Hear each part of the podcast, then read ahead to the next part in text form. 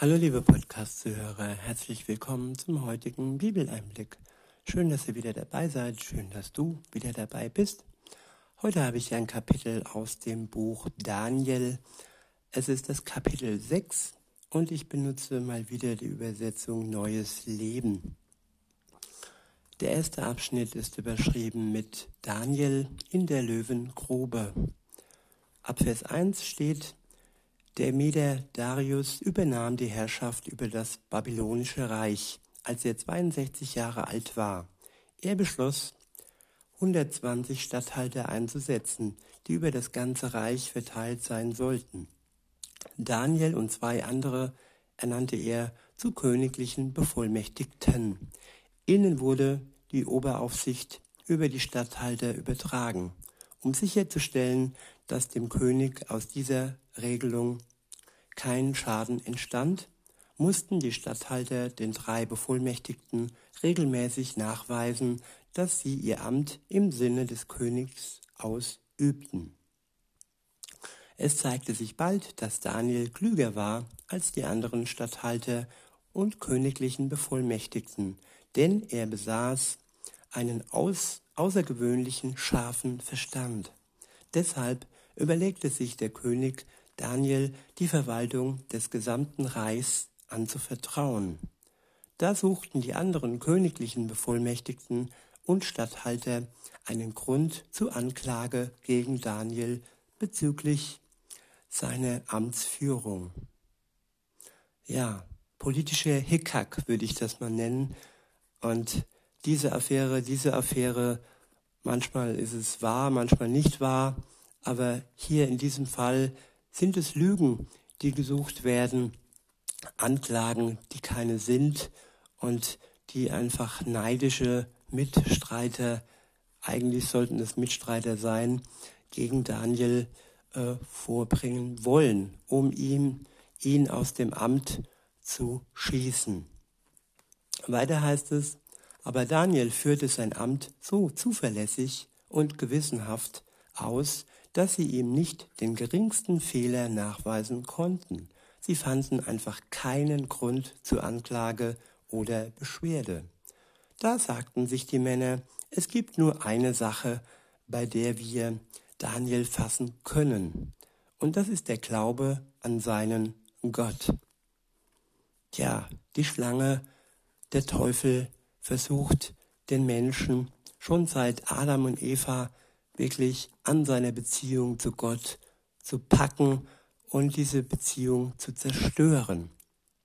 Und so ist es das Wichtigste, dass wir wirklich Acht haben auf unsere Beziehung zu Gott, dass der Teufel uns nicht diese Beziehung streitig macht und uns von Gott ähm, ja trennt, dass wir das zulassen. Weiter geht's im Text.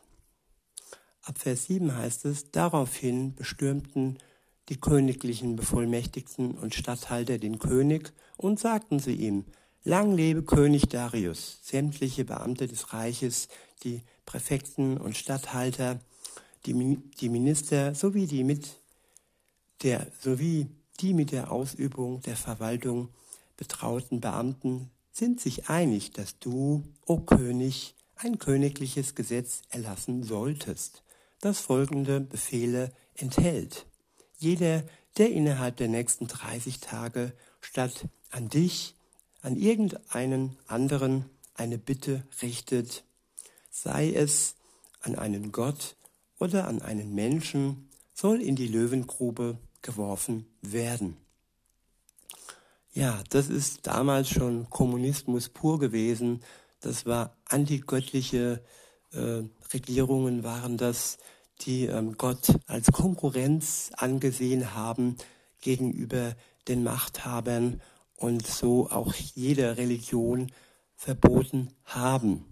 Nicht nur eine bestimmte oder alle anderen, außer zum Beispiel des Islams. Da ist es ja oft so, dass in äh, islamischen Ländern nur der Islam erlaubt ist und alle anderen Religionen verboten.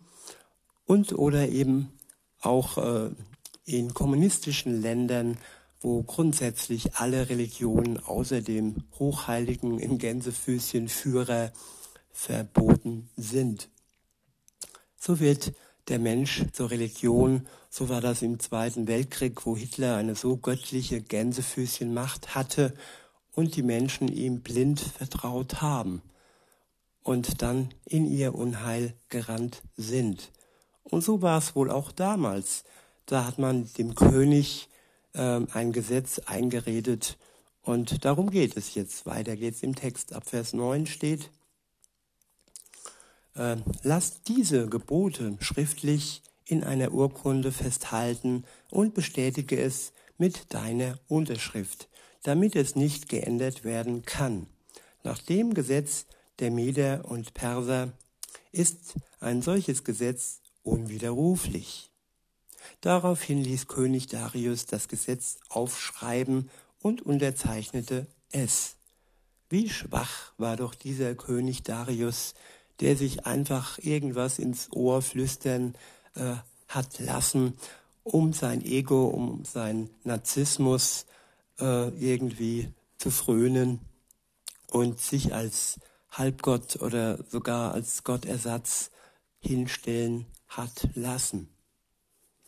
Weiter heißt es in Vers 11, Daniel wusste, dass dieses Gesetz vom König erlassen worden war. Er ging in das oberste Stockwerk seines Hauses, wo er die Fenster, die nach Jerusalem zeigten, immer geöffnet hielt. Trotz des Verbotes kniete er sich nieder, dankte und lobte Gott und flehte ihn an, wie er es auch sonst dreimal täglich machte. So war das damals, so ist es heute in Korea, Nordkorea, in, in China und in vielen Ländern, wo Menschen aufgrund ihres Glaubens verfolgt werden. Eine sehr dramatische und traurige Sache. Weiter heißt es, da stürmte, stürmten jene Männer herein und fanden Daniel, wie er seine Bitten vor Gott brachte und ihn um Erbarmen flehte. Schnell liefen sie zum König und erinnerten ihn an sein königliches Gesetz. O König, hast du nicht ein Gesetz unterzeichnet, dass jeder, der innerhalb der nächsten 30 Tage statt an dich, an irgendjemand anderen eine Bitte richtet, sei es an einen Gott oder an einen Menschen, in die Löwengrube geworfen werden soll? Ja, antwortete der König, dieser Beschluss steht fest. Es handelt sich um ein Gesetz der Meder und Perser, und man kann es nicht widerrufen. Da berichteten sie ihm, Daniel, einer der Gefangenen aus Judäa, missachtet sowohl dich, den König, als auch das Gesetz, und du, das du unterschrieben hast. Dreimal am Tag betet er zu seinem Gott. Als der König das hörte, fuhr, er, fuhr es ihm durch Mark und Bein. Den ganzen Tag versuchte er einen Weg zu finden, wie er Daniel retten könnte. Ja, der König hatte doch auch noch ein Gewissen, doch auch noch ein Herz, auch wenn er sich hat verführen lassen zu diesem Gesetz. Und es fällt ihm gewiss nicht leicht, er hat wohl wirklich eine, eine enge Bindung zu Daniel aufgebaut und er liegt ihm durchaus am Herzen. Weiter heißt es, aber als die Sonne unterging, hatte er noch keinen Ausweg gefunden.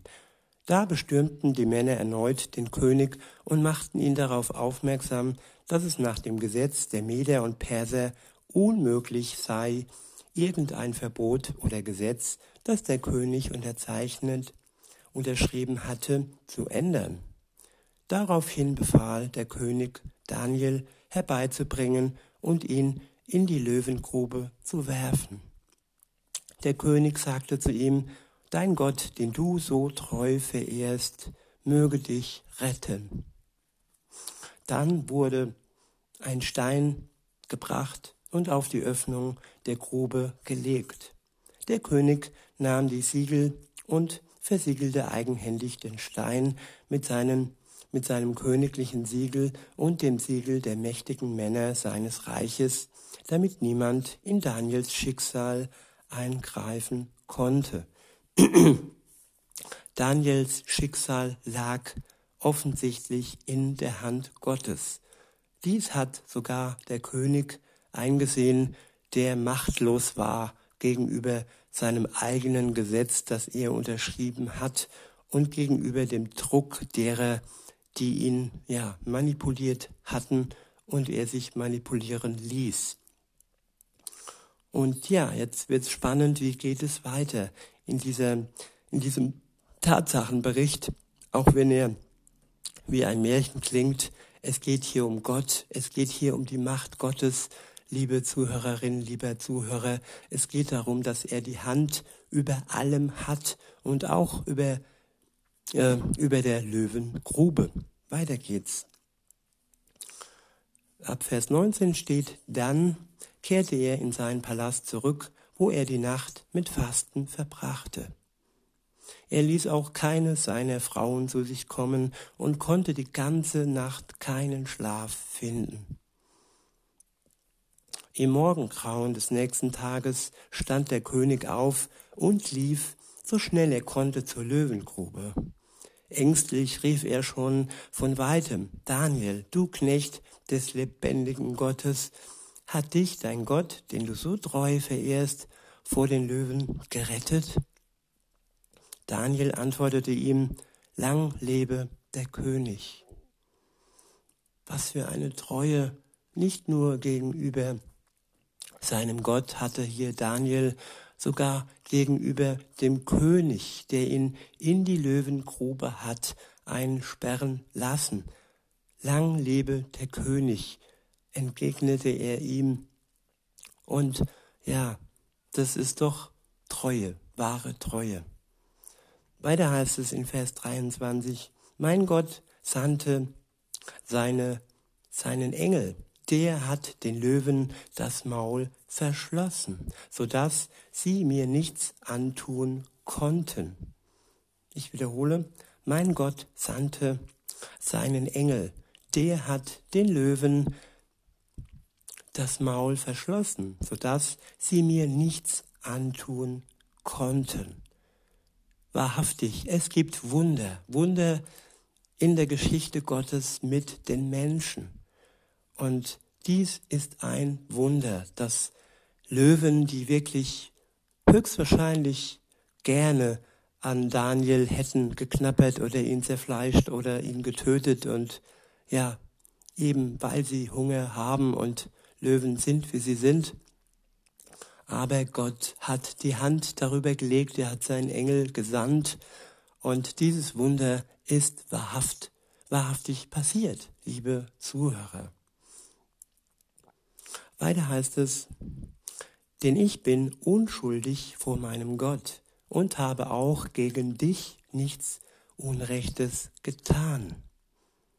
Die Unschuld rettet, die Unschuld bringt uns das Leben. Die Schuld tötet uns, die Schuld zieht uns in den Tod. Und so ist es wichtig, liebe Zuhörer, dass wir vor Gott, dem Vater, unschuldig stehen. Und nur so können wir vor jeglicher Art des Todes gerettet werden.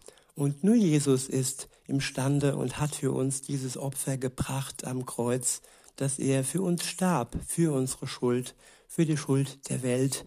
Und nur der, der dies für sich im Glauben in Anspruch nimmt, der wird erlöst werden und bekommt Gerechtigkeit und ihm wird seine Schuld vergeben.